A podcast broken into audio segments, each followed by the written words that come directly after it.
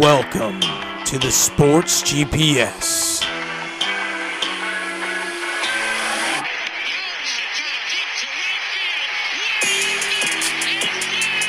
With your hosts, Parker White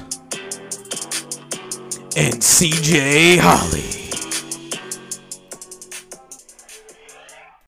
Welcome back to the Sports GPS Season 3, Episode 43. Parker, what's on the docket? On today's episode of the Sports GPS, CJ and I continue our MLB division by division preview by finishing up the junior circuit with the AL East. Very interesting Oh, AL yeah. East.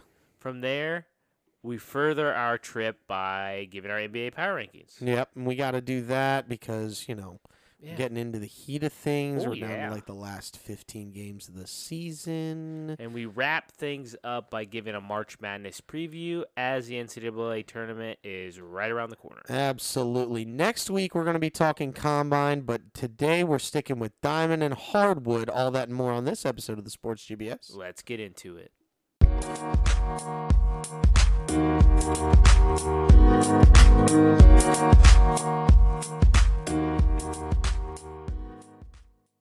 Welcome back. Getting into the AL East preview, finishing up that junior circuit. Uh, Parker, let's go ahead and just start at the top of last year with the Yankees. All right, the Yankees won the division last year with 99 wins, led by AL MVP Aaron Judge, who put together quite a historic season, slugging 62 home runs eh, with 131 RBI. Oh, and he signed a nine-year, $360 million deal and was named captain. Yeah, Yeah, he's pretty good. pretty good. Pretty, Pretty- good. Pretty strong. And then coming into this season, you can make the case that New York has the best rotation in baseball. Yeah. I mean, it's it's debatable, right? Right. I mean, it's definitely top heavy. I mean, it's headlined with Gerrit Cole and newly signed Carlos Rodon, who had an excellent year with the Giants last year. Mhm. Uh, the AL East is deep division though. Uh, and the Yankees owned the division last year, going 47 and 29 within the division. However, with the new schedule, they're not going to play those division opponents as much No. right? So we'll see if they can own the division the same way this year. Because last year they were 47 and 29. They're not going to play the division as many games next. I mean, this coming season. Yep. So despite the high win total last year, they did take and uh, they did they took a dip in the second half. Yeah, they did fade towards the end, which led to their uh, their early exit of the playoffs as well. Um, I mean, they're seeking their first World Series win since 09 when they beat my Phillies. Right. So, I mean, no, it's fine. It's fine. It's fine. Everything's fine. Everything's fine. fine. I'm not mad. We made the World Series last year. that is true. Um, so I mean, honestly, the, the Yankees is a very, very stacked lineup. Let's go ahead and go over it. Gleyber Torres is probably leading off with Aaron Judge, uh, hitting second, uh, protected by Anthony Rizzo and Giancarlo Stanton. mm-hmm. Josh Donaldson's a question mark at third base. I think he ends up hitting later in the lineup, but we're going to keep Yeah. him in the five hole as of right now with Harrison Bader, Aaron Hicks, uh, as well Oswald Peraza. Yeah, Yeah, their Peraza. top prospect. hmm And then Jose Tre- Trevino uh, behind the dish. I mean, honestly, like we and we talked about the rotation too. Gerrit Cole, Carlos Rodon, Luis Severino. I mean, we know who he is. Yeah. Uh, Nestor Cortes. Can he repeat last year's stellar performance? And then uh, their five is Domingo uh, Germain. Herman. Herman. Oh, is it Herman? Yeah.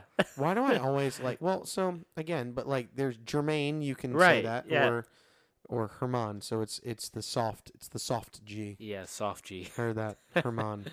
yeah, whatever. I went with Germain. Um, that's fine. It's whatever. I knew I knew there was a reason. You said Herman, and I was like, okay, that makes more sense. I will say one thing that I like about their lineup, and I think this is a big part of why I think they're going to have a really good year. Gleyber Torres playing second base every day. Like if Oswald Peraza is who we all think he is, Right. he's their top prospect. He's super talented. If he can stay stick at short, because Gleyber Torres is not a shortstop. Defensively, and like him going, if he can just be like, I'm a second baseman, focus on that. We know he can hit. Like that, I think that's key for this Yankee team. I think it is as And well. Harrison Bader playing center every day. Like you acquired him from St. Louis during the season. I think he's a huge addition. He had a great year with the Yankees when he came over from St. Louis. I think that's huge. We know what Judge is. Rizzo's as consistent as it can be. Right. Stanton, we know what he can be. I know he can be kind of streaky, but he's still a really good player. Donaldson, I don't need uh, it. Like, don't even worry about it. Like what you get from him is, I mean, he's a veteran presence Right. for that lineup. That's really what it comes to. And one to. guy that we don't have in this lineup that I'm very curious to be like what his role will be is DJ LeMahieu. yeah, Because we know it. I mean, he's a good hitter. he's gonna be all around. Like, Right. he's gonna be all over the place. So I mean, he's just gonna spell different guys. I mean, he can play second. He can play third for Donaldson. Play first. He can play first for Rizzo. He can play left. He can play right, um, if you need him. And and then you know those guys can DH for a day. You Right. Spell Stanton. Mainly Judge would DH if if he's not you know if he's if he's not playing right field and LeMahieu's in. So I think he takes the super utility role and probably gives these guys a day off. You know, Yeah. every week, like maybe rotate it through. So yeah, I, I think he ends up hitting somewhere. I- And, and then if Donaldson ends up pooping up the joint in third base, like Yeah. we think he might, Yeah. then he'll just take over everyday third base, and they'll they'll cut Donaldson because there's no reason to keep him. And I do like this bullpen. I mean, Clay Holmes, I know like second half he didn't have a good year and they, they took him out of the closer role, but he's born and capable of being a closer. Loaisiga is solid. Wandy Peralta, ever since he came over, he's been a great left-handed presence in that bullpen. Lou Mhm. Trevino, Michael King. They brought back Tommy Kahnle. We'll see if he can like re- re- recoup what he was as a Yankee before he was ousted. Right. Um, so like I, I think the Yankees like there's it's easy to say like oh yeah the Yankees will win the division, but I think when you look up and down this roster, I think it's just as loaded as it was last year. Yeah, and that's the thing too. Like I don't I don't think the Yankees are by any stretch of the imagination uh, going to be bad considering Vegas has their over under at 94 and a half. I like them going slightly under. I think they have a harder time this year. Mm-hmm. Uh, but it's not for a lack of trying, and, and if they go over, it's going to be because of uh, Cole and Rodon. Yeah. Uh, let's go ahead and jump to the Toronto Blue Jays. They won 92 games last year, made the playoffs via the wild card, but lost to Seattle in the wild card round in and was probably one of the biggest letdowns I've ever seen in my yeah. life. Yeah. Uh, their offense is lethal with Junior and uh, Bo Bichette. Uh, but for them to suppress the Yankees, their pitching staff is going to have to take a step forward, and I think, I think they've got the pieces to do it. Let's talk about it. Uh, Alek Manoah, uh, Kevin Gausman, Jose Berrios, Chris Bassitt, and then their newly acquired yes, You say Kikuchi. Kikuchi, right? Um, you know, I, I, think if you compare the rotations of the Yankees and the Blue Jays, it's clearly Gerrit Cole and Rodon Yeah. are one and two, uh, and you could flip flop those depending on what you want. I'll take Cole a little bit better, Oh yeah. I would too. but then it goes Manoah, Gausman, Berrios, and Bassitt. I, I truly Yeah. think that Yeah, before think you get fair. to Nasty Nestor and uh, Severino. Luis Severino. So I mean, honestly, the Blue Jays, th- you know, the top end of their rotation is very, very good. It's not elite, Mhm. and the Yankees have two elite starters, but they have four very, very good pitchers at the top. Of I think when you compare the rotation with Toronto and New York, I think it's like yes, it's top heavy for New York, but a guy like Luis Severino, when that guy's healthy, which he hasn't been in like two, three years, he's a one. yeah, he can Like be. like he's he's that kind of talent. And Nasty Nestor was really good last year. Did he outkick his coverage? Maybe. probably. Um, But but be honest, right. Oh yeah, I think that's fair. But I, I definitely think the addition of Chris Bassitt, like that, that lengthens the Blue Jays rotation a right, lot. and and that's that's really what it comes down to is like how how often are you throwing out guys that are going to keep it really really close for six innings? And I think Yeah. Toronto does it four times, and the Yankees could do it four times, maybe even 5 Uh, Mhm. but at the same time, like you're, I would trust the top four to keep it within four runs in six innings more often than I would trust New York's top four. It's fair. So that's the reason why I like Toronto. I mean, their lineup is still solid. You got Springer, Bichette, Guerrero, uh, Kirk, Varsho, Uh, Varsho, yeah. Varsho. That, that's a that's a sneaky addition. He was really good with Arizona. Mhm. He's very versatile. He can play infield. He can play outfield. Like that, Dalton Varsho is a good player. Absolutely. And then Matt Chapman's at third. Yeah, I very, think we very strong. forget how awesome he was in Oakland. Absolutely. We also forget uh, Brandon Belt Yep. kind of got a Yep. little derailed in San Francisco. He was Yeah. also dealing with some issues. You know, the former Richmond Flying Squirrels product. Uh, uh, Whit Merrifield uh, Yeah. playing second is sneaky for them, and then Kiermaier uh, rounding out the outfield is not bad. yeah. Blue Jays have a little bit of trouble with their uh, with their bullpen, um, but outside of that, I mean, honestly, they're they're still solid. Yeah, I mean Jordan so- yeah, Romano is really good, and then it's like you have some question marks. Jimmy Garcia, Eric Swanson, Sergio Romo. That guy's like hundred years old. Right. Uh, you know what he's gonna throw, and you still can't hit it Correct. with his slider. Uh, Chad Green, I know he's hurt right now, former Yankee. Mhm. When when he's healthy, I mean, he, he can be a multi inning like value. Right. Like he's that he can be that good if he Oh, can get healthy. Yeah. Yeah. So that like, but that's where you're at, and you just got to figure out what you're getting, and and we all know that their bullpen's their weak link. So, Yeah. but that, that's going to be the problem with Toronto. I'm and if very can figure out north of the border, then you're fine. I'm very curious to see what Kiermaier can do for them. I am. I am as well. I think it's a benefit. However, I mean, you know, coming from an AL East opponent, Yeah. That he at least knows the division, knows Yeah. the division It, dynamics. it's so it's it should all help. about health with Kiermaier. Absolutely. Well, let's actually talk about his former team, Kevin Kiermaiers, that we were talking about there. Um, oh, sorry. Before we do that, the Blue, Over-under? uh, Blue Jays over under uh, 91 and a half. I think that's really close. I think they end up repeating from last year and go 92 wins. Give me over, yeah. Yeah. So, I mean, it over, but just barely. All right. Now let's jump to the Rays. uh, we count the Rays out every year. Yes, we Like do. every year. And it's not even O- funny. on this podcast. on this podcast, on every like every major Yeah. sports platform counts them out. And for the most part, every major sports platform has to put their foot in their mouth because they they just always end up being in the mix. yeah. And I think this year this year is going to be the year that the sports GPS don't count them out fully. I mean, to be clear, right? Uh, their over under is 89 and a half. They won 86 last year, which was a little down year for them. But Mm-hmm. Yeah. what do you expect with a payroll that's like 24th in baseball? right. Um, but they made a wild card in the AL. It was early exit, but you know, when you don't have your best hitter, Wander Franco, yeah. it makes sense. And you know, so what are you gonna do? But they're gonna be healthier. Franco's gonna be back. This this is just a better overall team. I think that they could be in the mix. Can they can surprise again and maybe even win the division? Mm, I mean, we'll give our picks, but uh, I don't know.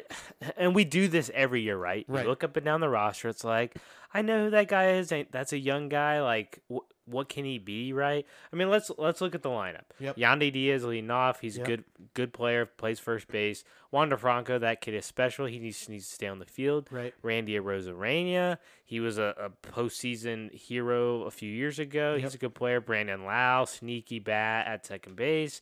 Hill Ramirez, he's got some pop. Man, Manuel Margot.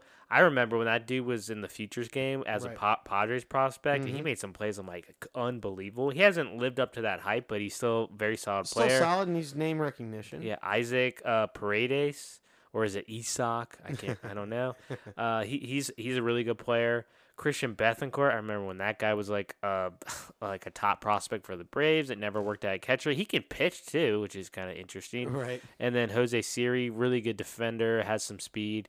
So I mean, they got that. And then like I mean, look at the rotation. Shane McClanahan, ace. Yep. Uh, Tyler Glasnow, who's finally healthy this year, ace. Drew Rasmussen, good player. Solid two. Yeah. Yeah, It's a really solid three, but he could be a solid two. Zach Eflin, we know what he is. He's a good pitcher. If You're he f- can stay on the field with his knees too. I mean, this Yeah. is really it's health for Eflin because his sinker is heavy. yeah. So An- another guy, Jeffrey Springs. That is, that, he might be one of the best fifth starters in the game. yeah, very possible. Yeah. Uh, their bullpen. Uh, see, here's the thing though. yeah. I'm gonna.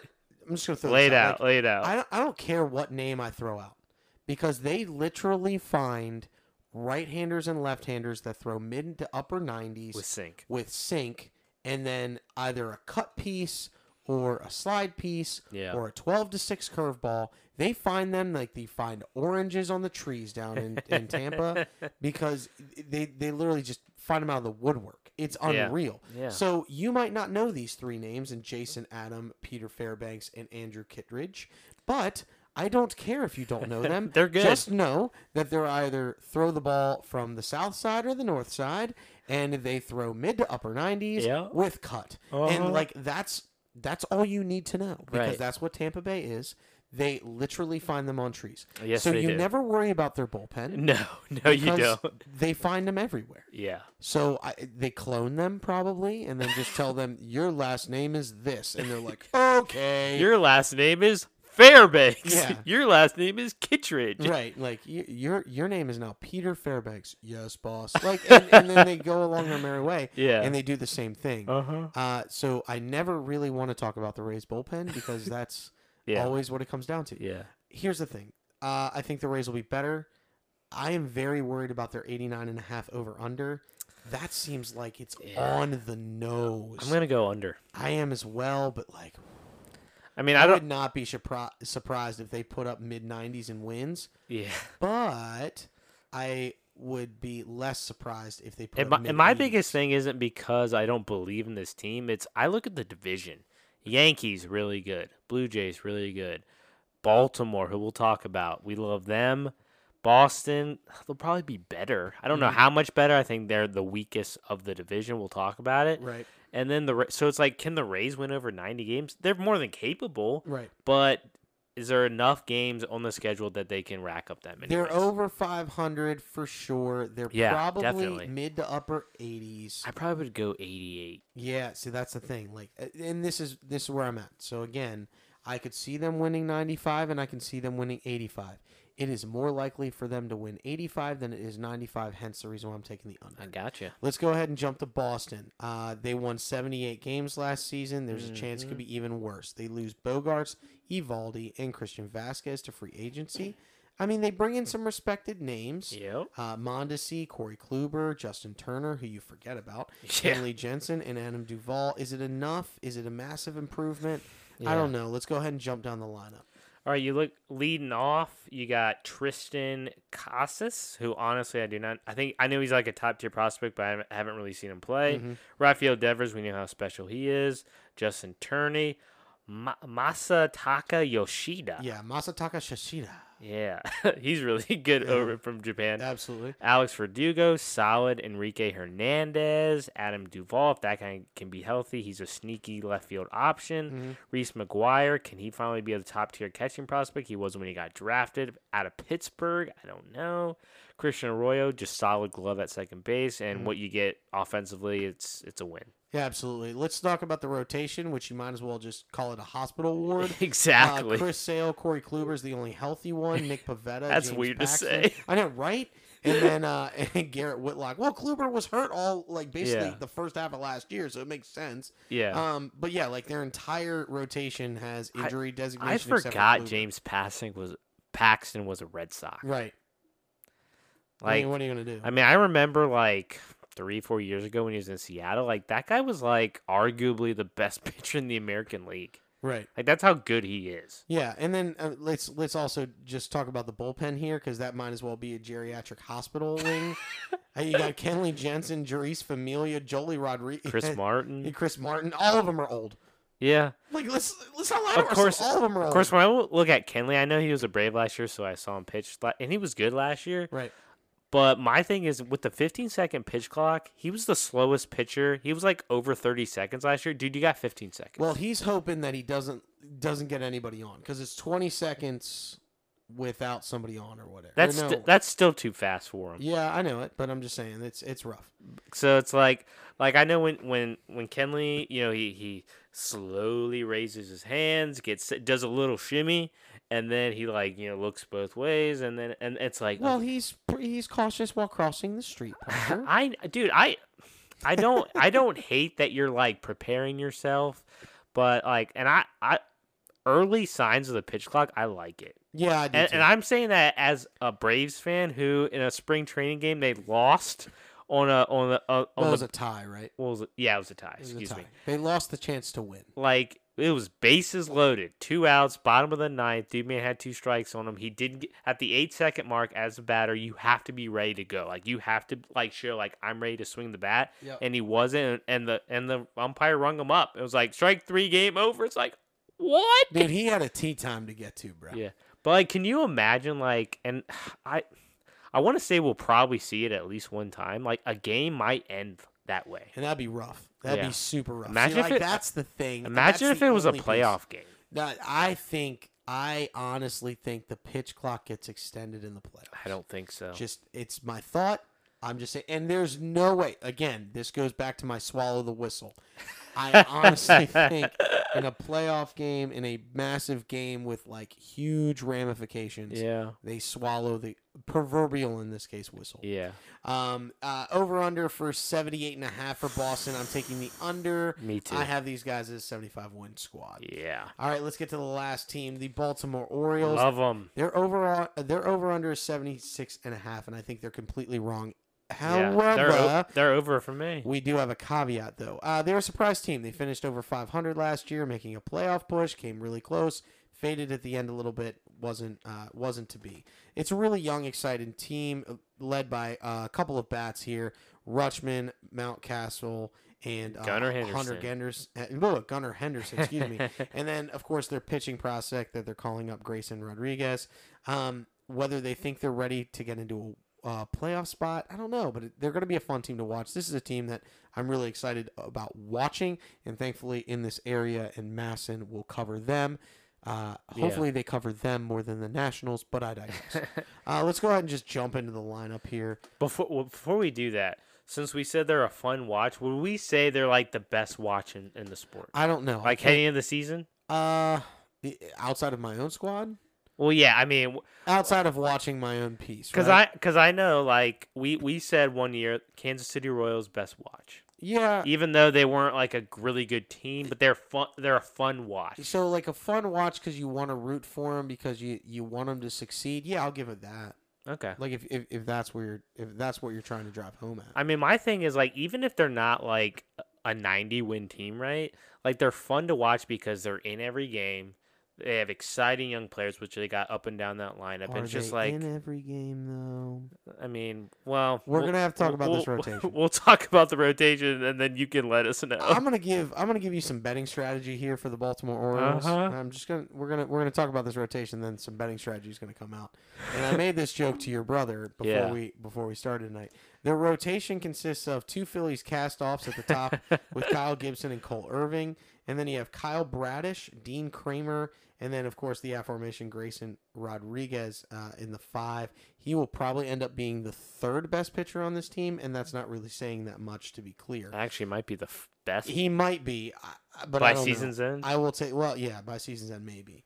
But like I, honestly, like Gibson will give you a, a great game and then followed by two medi- super mediocre games, followed by a really terrible game, and then he'll find it again and get you right Yeah. back on the hook. Uh huh. Here's the thing with the Orioles. If you're going to bet the Orioles this year, if you're going to bet them to win, you instantly bet the over, double your money on it. Why? Because if you believe the Orioles are going to win, you have a base of 13 runs. Because they're going to have to score seven because their pitching's giving up at least six. So, I mean, honestly, though, Yeah, like I- Kyle I- Gibson's your ace. That's a problem. Yeah. It's a problem. And and the fact that I only know two pieces in their bullpen and Bautista, and I don't even really know him that well, Michael and Gibbons. Michael Givens. Like outside of that, I got nothing. Yeah. I really don't know their pitching staff whatsoever So- outside so- of the top two. So you don't know Bryan Baker? yeah, sure. Is it? Yeah, I, I know he I know he you know, he considers his last name thirteen. yeah. Baker's doesn't. Haha. I do know Dylan Tate, I but I I mean he's not he hasn't become the pitcher everyone thought he was. He was a high draft pick and now he's like a good bullpen piece. Well everyone thought he was gonna be a top of the rotation guy. That is not the case. Of course, in this rotation he could be. I mean, he could be. I But, mean, uh, honestly, I don't know. yeah. It's, it's really rough. But I mean, their lineup's good. You got Yeah. Mullins, you got Rutschman, you got Henderson, Santander, Mountcastle, Urias, Stowers, Hayes, Frazier, all of them. That's a that's a yeah, really that's deep a lineup, really good lineup. especially for a team that's projected for 76 and a half wins. The problem is, I don't know if they can they can Pitch keep, enough. Yeah, I don't know if they can pitch enough, and that's the problem. Mhm. Like on, and and I know as a Phillies fan for you know the last five years, you you've got to be able to keep it close because there are times when your offense is going to hit a slump. yeah. It's going to happen, Yeah. and you need your pitchers to keep you in it. I don't think they can, and that's the only reason why I don't think the Orioles will make a playoff push and uh, be ready to take that hump. However, I do think they're an 80 win team. Oh, I do too. I think they're a 500 team or better.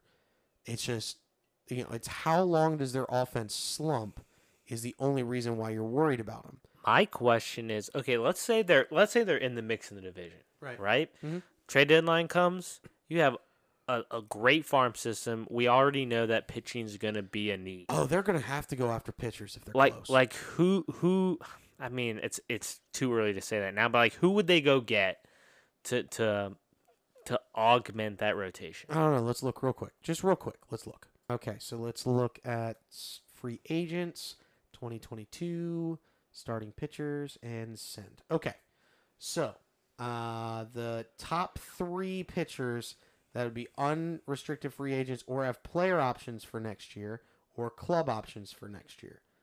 Scherzer, Hmm. maybe, but I, they're going to be in the hunt. Yeah, they're gonna be in the hunt. Ohtani, Ooh, honestly, that would be some. that's a thought. Yeah, Marcus Stroman, maybe, but we Yeah, think maybe. the Cubs are going to be in there. We'll talk about that in a couple weeks. yeah, Kershaw, he's going to retire as a Dodger. he should. Um, Ryu with Toronto, maybe. Mm, I mean, he's not even cracking the rotation. not not yet. No. Uh, uh, ground ball chuckles, but you're going to be in it. Yeah, we're gonna be in it. Uh, Martin Perez with Texas, maybe. I Uh, mean, there's there's yeah. uh, like honestly, like those are the top names. I Ohtani's the only interesting name ver- that could push the that needle. is so interesting That would be interesting. because Baltimore has the young pieces; they can make that happen. Right. And the Angels are willing to make deals for young pieces. I mean, we, we saw it Yeah. last year. Mhm. They're also willing to deal young pieces too, Yeah, if the price is right. So right. I don't know. That's tough. That's tough. Th- those are just the top ones. I mean, there's some other ones down here that are interesting. Kyle Hendricks, Noah Syndergaard, uh, Sean Manaea, Ross Stripling. I mean, there's options out there. But I honestly, I mean, there's there's a couple crazy options there. But oh yeah. I think Ohtani's the best one. And if they could get Otani at the deadline, oh yeah. that could be scary good. Oh yeah. All right, well that's gonna wrap it up after. Well, for all the teams, Uh, uh, make our picks. but we got to make our picks. Yeah. Parker, who you got?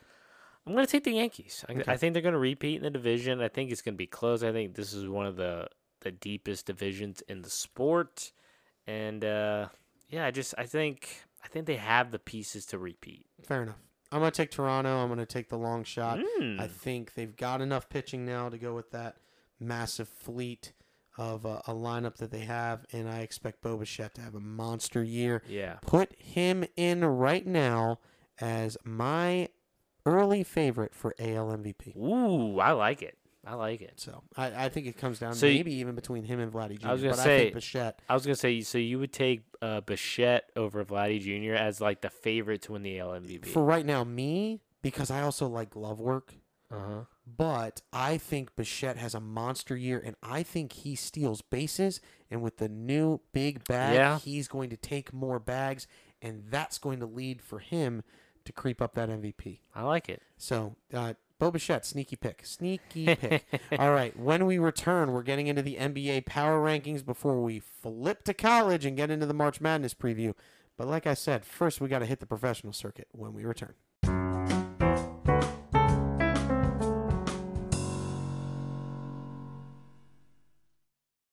Welcome back to the Sports GPS. We're headed to the NBA, giving our NBA power rankings this week. We're going to start at the honorable mentions. Uh, th- these teams are kind of borderline like playoff teams, like teams that maybe can make a run. We've got Los Angeles Clippers, Miami Heat, and Golden State Warriors. CJ, of those three, who do you think has the best chance to win a first round?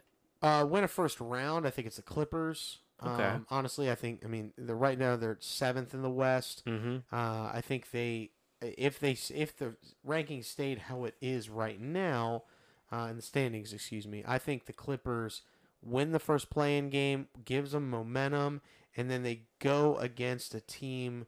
Uh, you know, in, in the Grizzlies are kind of falling off, right? Yeah, I don't because it's it's Ja Morant and like everyone else. A bunch of guys. I mean, like they, they have good. It's like a good team, but like if Ja doesn't like really like lead the way, they they can't win consistently. And and that's the thing. Like they line up against the Grizzlies, and the Grizzlies are kind of falling off. We'll talk about them here in a minute. Yeah, But they've they've started to waver a little bit. So between the Clippers, the Heat, and the Warriors, I think they're the best set up as the seven seed.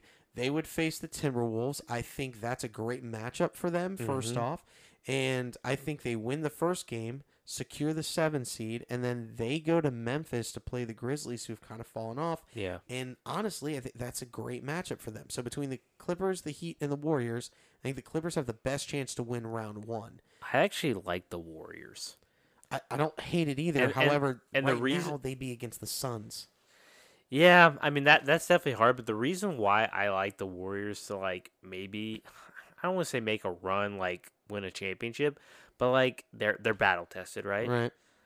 Stephen Curry's still awesome. And the Yeah. reason and the reason why they've kind of fallen off here recently is because he's been out. Right. So if Steph Curry gets back, which he will, I just think like with Steph, Klay Thompson, Jordan Poole, Draymond Green, like they, they know how to get it done.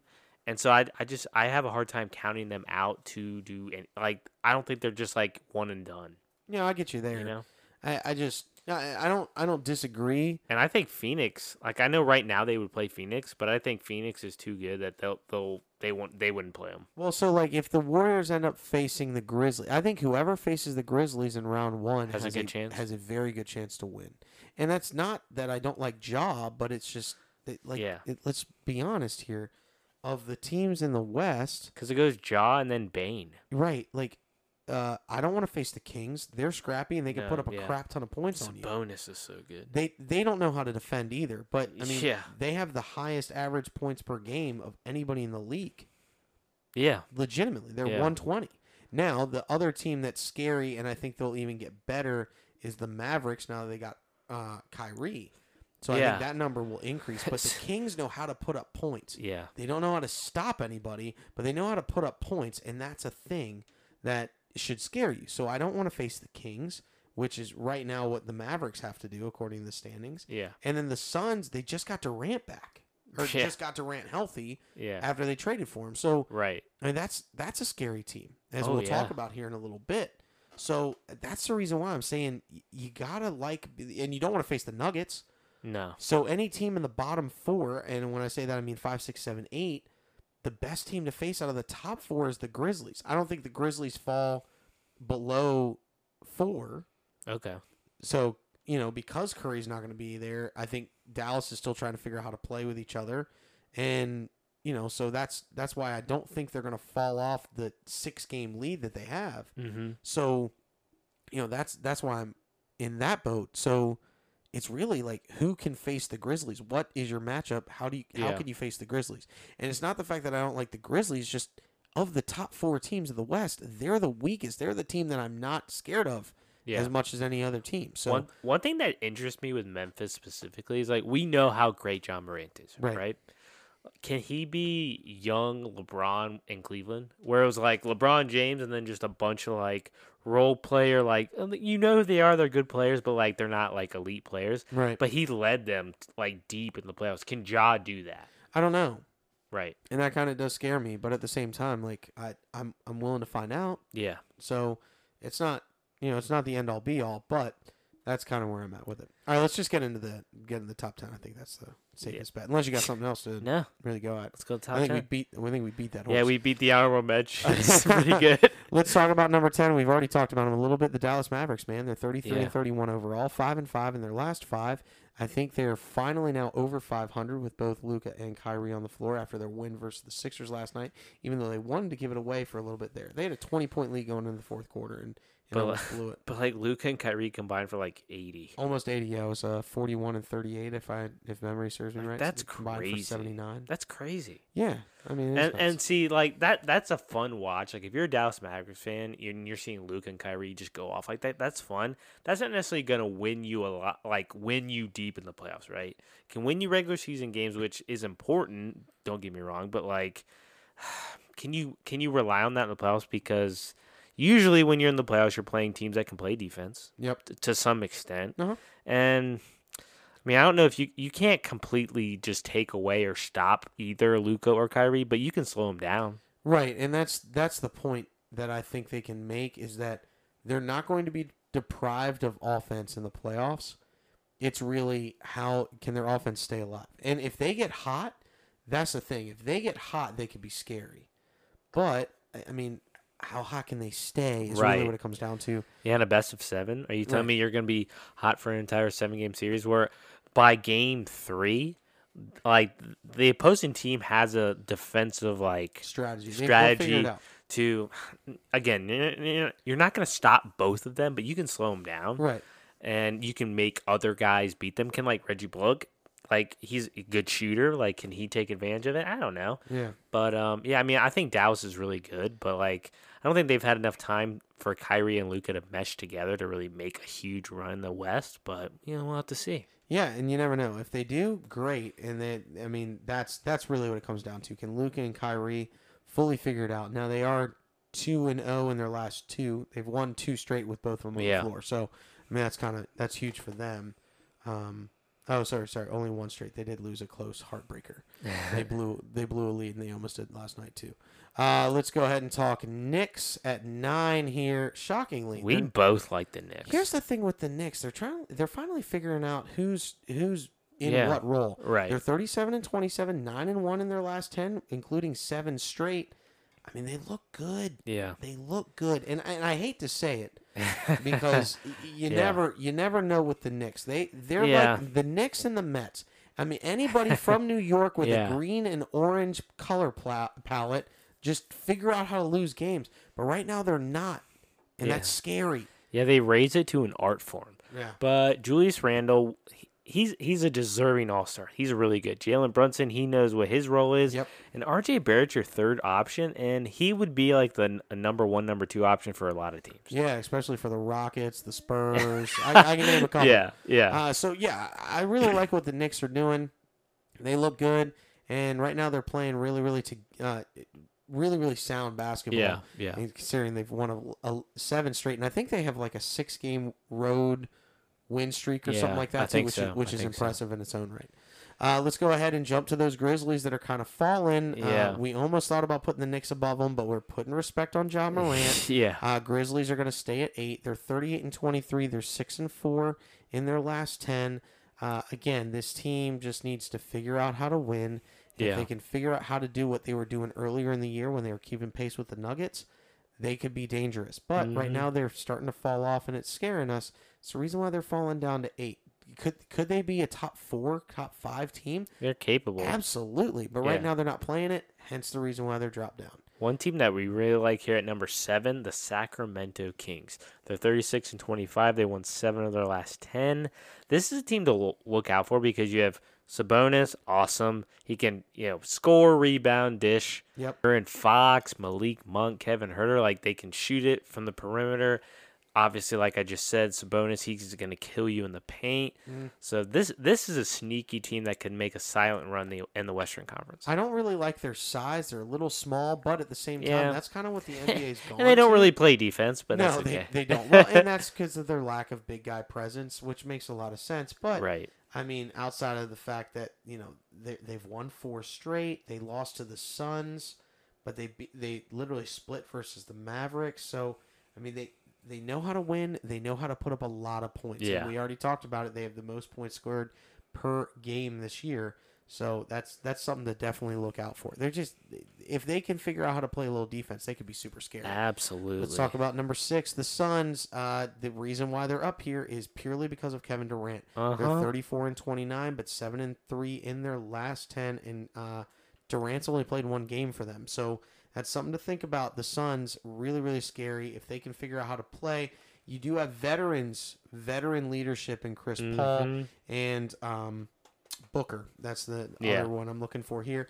But you know those two, and then you add Durant. That's a Yeah. solid big three. And Paul knows how to distribute, and he knows his role. So it's really going to be let's distribute to Durant, distribute to Booker, whoever's got the better look. Let's go ahead and hit them with it. And then they've got two bona fide scorers, very much like Dallas has, but they have a very, very good distributor doing Yeah. it as well. One thing that I like about that this big three of Paul, Booker, and Durant is Chris Paul's at the stage of his career where like he knows who he is as a player. Yep. He's he's an all time great, but he's not the the scorer he once was. It's like okay, I'm a point guard. I'm going to distribute. I'm going to set up Booker. I'm going to set up Durant, and and it, it just it works perfectly for them. Absolutely. All right, number five, we have the Cleveland Cavaliers. They're 39 26. They've won six of their last 10.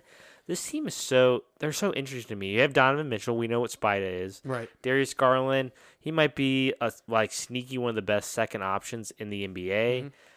You had Jarrett Allen, Evan Mobley, like they, they so they have good role players. Like Cleveland is a sneaky team, and it's weird to say that because for the longest time, especially in our in our genre of basketball, it's like ah, Cleveland's only good when they have LeBron. Well, that's changed because. You know, they had their Kyrie days where it's like Kyrie can put up points, but they're not going to win games. But now they have depth, and Donovan Mitchell is a sneaky MVP candidate. And, uh, you know, this Cleveland team is something to look out for. I yeah, I mean the only thing is I I'm I'm I'm scared that the Cavs are going to end up with a seven game set to start out because I think they're going to end up playing the Knicks in the four five matchup. Mm, And that's that's going to be tough. It's going to be a really really good matchup, but it's going to be tough for them to make a long run. Right. That's the only reason why I'm worried about Cleveland. But they've they're they're so solid. It's Yeah. insane. Yeah. Uh, go to number four. It's my 76ers. They're 40 and 22, 6 and 4 in their last 10. Uh, they've struggled now because they're getting into the really, really tough part of their lineup as they face the Bucks tomorrow on ABC. Check that one out; it's going to be phenomenal. Uh-huh. Uh, but I mean, they're not great against the Celtics. Uh, they lost against Dallas in a shootout. It really depends on how much their defense. Why Embiid? You can't give me two assists. Uh, yeah. yeah, that that was heart heartbreaking last night. Uh-huh. Anyway, uh, but yeah, I mean this team is good. They're set up really well. Right now, they would face the Nets in the first round, which is huge for them. Mhm. Uh, you know, if they end up facing the Nets, that's massive. So, or even the Heat, if they can keep the top three seed, I wonder if if Brooklyn can like keep a playoff spot. I think they keep a playoff spot. Well, they keep a play-in spot. I mean, there's there's no way they fall five and a half games with 15 left on the slate or 20 left in the slate. I don't know That would be left. that'd be tough. It'd be a really, really hard fall. So I don't think that's going to happen. But at the same time, you never know. So, but I mean, even if the Heat come up to the sixth seed or the Hawks come up to the sixth seed, I like the Sixers against both of them. So Mhm. I, I, I really think they're positioned well in the three seed. As long as they don't fall to the four with Cleveland, they have a two and a half game lead. I know they're in the tough stretch, but they're they do get easier. They do have to face Cleveland a couple times, keep them up top. I do think that the Sixers hold on to that three seed in the East, and that's massive. That's where you, you definitely want to be top three. But I mean, we all know who the top two are, so that's a little Yeah. tough. All right. sp- Speaking of number three in our power rankings, we have the Denver Nuggets, clearly the best team in the Western Conference. They're 44 19. They've won seven of their last 10. This team is special. Yeah. Mainly because, and it's easy to say that because you have Jokic. Yeah, I mean, Like that guy is like, could he? I mean, he might win another MVP. yeah, it'd be a three-peat there. So Yeah. I, here's the thing: like, I mean, he shouldn't be the defending MVP, but we're not going to get talking about that. Yeah, we, we don't need to go down that road. he's, he's phenomenal. I'm not saying he doesn't deserve it, but he shouldn't have. I anyway, gotcha. uh, he's phenomenal. He's doing phenomenal things again. This team can uh, really, uh, they can score, they can defend. They're the complete package. They've got a 4.4 point differential, which is Ooh, third best in the entire NBA. Uh, so really, like uh, th- this team knows how to put it in the bucket, and they know how to defend. And I mean, that's that's what you need to do to win games. And it's uh, crazy to think about, but that is kind of where they're at. And I think Denver, it's going to come down between Denver and the Suns and the in the West. Yeah, You I heard it here agree. First, uh, let's go ahead and talk about the top two. We finally have a new number one as the Celtics, who have been number one all year, have fallen to number two in our power rankings. Forty-five and 18, 8 and two in their last ten. They've lost two games in the last 10. Bums. I know, like they're well compared Yeah. to the top. Team. Yeah, team, compared to the top team. it's kind of crazy. But at the same time, I mean this this team is just solid. They Yeah. they know they know who they are with Tatum, with Brown, Brown. yeah. Uh, Smart. yeah, they, they, they Your, your boy Al Horford. yeah, I didn't want to bring him up, but I guess you got to because I mean he is that big guy presence, and you know he he does help them defensively yeah. as they have the best score differential in the entire league. Uh, so I mean, really, they just they know how to score. They know how to prevent people from scoring, yeah. and that's how you win basketball games, right? Absolutely. All right, let's just go ahead and jump to number one, the Milwaukee Bucks, man. Yeah. They're 45 and 17. They've won 16, straight.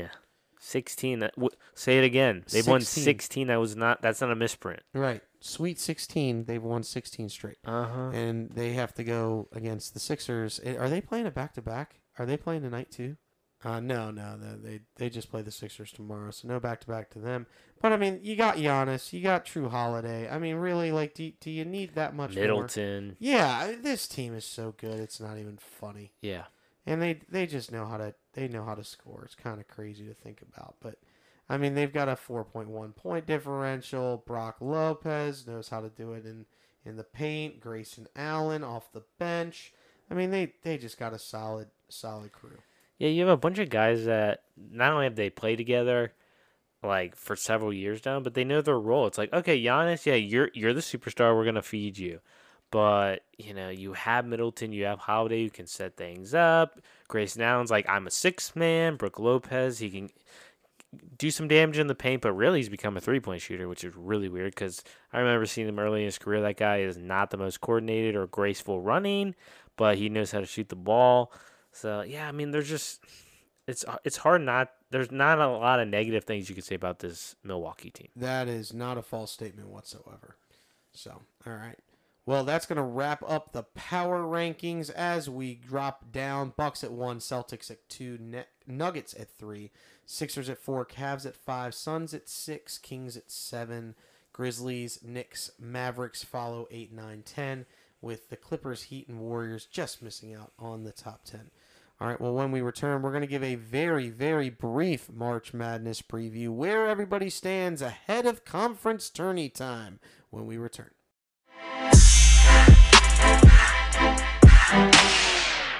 Welcome back. Getting into the March Madness preview ahead of the conference tournaments. Parker, let's kind of run down the big names out there uh, who we think are going to be automatic qualifiers or uh, you know, well, actually, yes, we think are going to be automatic qualifiers that will help the bubble teams out. Yeah, gotcha. Right, let's go ahead and start off with the big ones. All right, in the SEC, you got Alabama, which is crazy. They're not just a good football school; they're the number two team, number two team in the country, so they're definitely not a automatic qualifier in the SEC. Big Twelve, all obviously Kansas. They're like that every year. Mm-hmm. Big Ten, Purdue. They they were former number one team in the country. They've lost a couple games here, but like they're really good. ACC you got Pitt, which is odd that they're the top team in the ACC, but they are. Pac-12 you got UCLA. They're back to you know being the top team in the Pac-12. Right. Um, the AAC you got Houston, who is the number one team in the country. Big East you got Marquette. They're they're always in the mix. The WCC, you got St. Mary's, always a good basketball school. The MWC, San Diego State. Uh, the OVC got Morehead State. They're yep. you know, they they they're always a sneaky good basketball school. The Ohio Valley Conference. Yeah, the Conference USA. You got Florida Atlantic. The A10. You got RVC Rams. NBC. You got Bradley. Missouri Valley Conference. Missouri. Yeah, Summit. You got Oral Roberts. They're always in the mix. Always makes me think of baseball when I see Oral Roberts. Yeah, I do too. the Sun Belt Conference, you got Southern Miss. The CAA, you got Hofstra. And we might even have an at large bid I know. the CAA, which is rare. It's rare. They're on the bubble. Yeah. We'll talk about them in a minute here. In the MAC conference, you got Iona. In the Ivy, the Ivy League, you got Yale. Mm, yes, mm, prestigious Ivy. Yeah, and in the MAC conference, you got Toledo.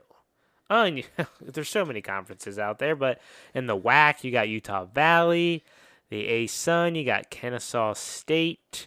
America East, you got Vermont. Big West, USBC. Patriot League, you got Colgate Big South, UNC Asheville, Horizon League, you got Youngstown State, the Southern League, you got Samford, not Stanford, Samford. Mm-hmm. And the SWAC conference, you got Alcorn State. In the Southland Conference, you got Texas A&M, Corpus Christi. Oh yeah, I know it, it, got a little messed up, but yeah, Texas A&M, Corpus Christi. yeah, in the MEAC Conference, you got Howard and the NEC FDU. Yeah, Fairleigh Dickinson. Yeah, University I was gonna say is uh, right now the projected automatic qualifier. We had to look up what FDU stands yeah, for. Yeah, Fairleigh Dickinson. Like I, I never thought. What I'd, what a name of I a school. I never thought I'd see the day Fairleigh Dickinson be the automatic qualifier. yeah. It's either them or Merrimack College. Uh, one of the two. Yeah. Is is kind of looking like they're gonna they're gonna take the NEC. That was uh, the conference that was you know, formerly really run by, uh, you know, St. Francis uh, mm, yeah. of PA. So, um, but I mean, now we get into kind of the at larges. Uh, as of right now, I'm going to just kind of run off the conferences um, and, and kind of, you know, talk about the fact that we got some bubble teams out there. But uh, the AAC as well as Houston. You got Memphis is a big team there. Uh, they're definitely going to make it in. It's not Yeah, even a no question there. Uh, the Big 12 has a lot of qualifiers with a couple bubbles on there. Uh, Baylor, Texas, Kansas State, TCU, and Iowa State are solidly within the field right now. Uh, WVU is one of the last four byes according to bracketology right now, and Oklahoma State right now is the uh, on the outside looking in as they're one of the next four out. Uh, the Pac-12 has one solidly in outside of UCLA, and that's Arizona. Arizona. Uh, USC is on the bubble as one of the last four byes. Then you have Arizona State and Oregon currently uh, on the outside looking in as one of the first four out, and the next four out as well. In the SEC, you got Tennessee, Texas A&M, Kentucky, Arkansas, Missouri. That's not a shocker there. You have Auburn and Mississippi State. Uh, Both of them are currently in the Yeah. field. One is uh, Auburn has uh, one of the last four byes, and then last four in as Mississippi State, and they're the top of the last four in as well. yeah, when you look at the Big East, you got four at-large bids. There's no really, you know, No surprises for right. sure. UConn, Xavier, Creighton, and Providence. Looking at the Big Ten, you have Indiana, Maryland, Northwestern, Michigan State, Iowa, Illinois, Rutgers. And then you have Wisconsin, Penn State, and Michigan.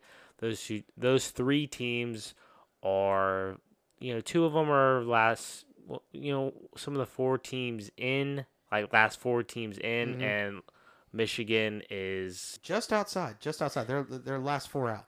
yeah, So definitely something you got to think about. There is these these four teams are running, but it's like the entire Big Ten is in Yeah. is in the mix. Yeah. honestly, I mean honestly, they're they're like all in the mix. So kinda who's in the tournament for the Big Ten? Everybody. Yeah, just just start naming a team and they're probably in. yeah. Um, it, the West Coast Conference, the the per, the, per- perennial. yeah perennial. Yeah, we can call them that. They're they're basically a blue blood now. Yeah. Uh, yeah. Gonzaga as an at-large bid, they're probably going to make it. It's either between them or St. Mary's for the automatic qualifier, and the other one gets in. Uh, well, we have Gonzaga as the at-large here. The ACC, we have plenty of teams here. Miami, Virginia, your Duke Blue Devils, Yeah. NC State are firmly in.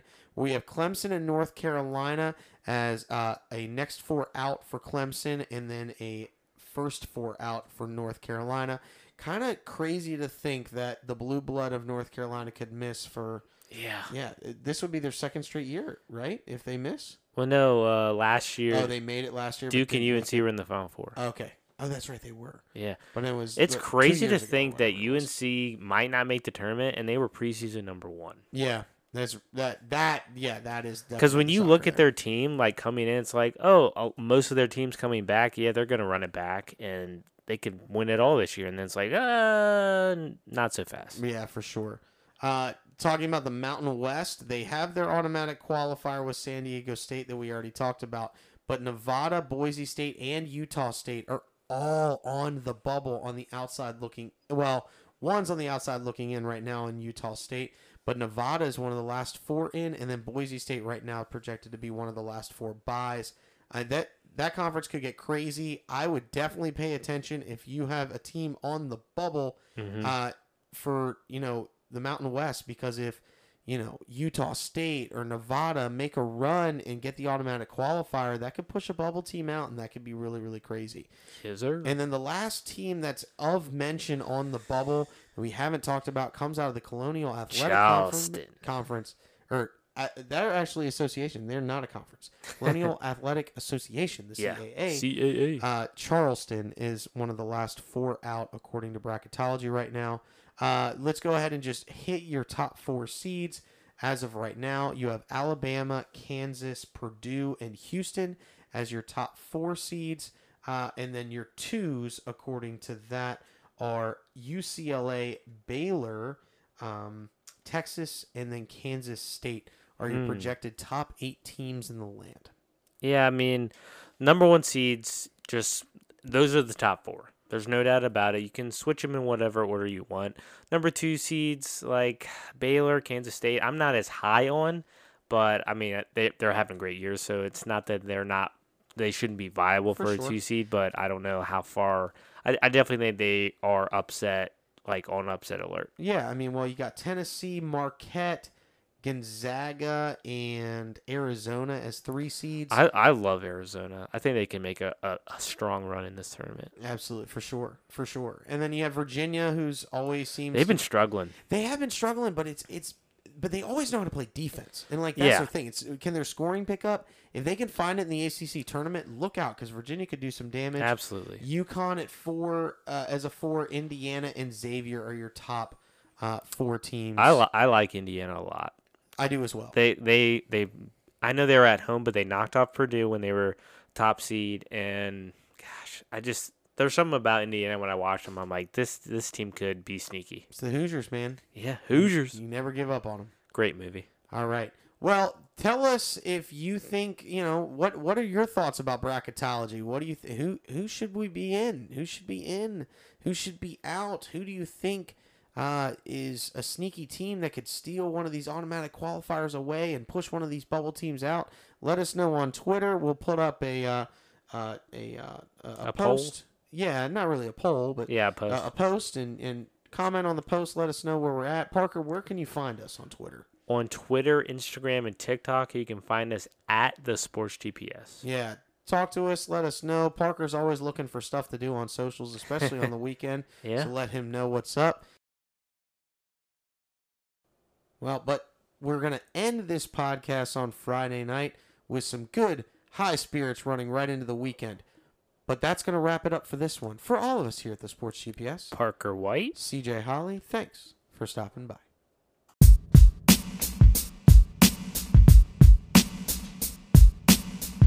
Oh, thank you.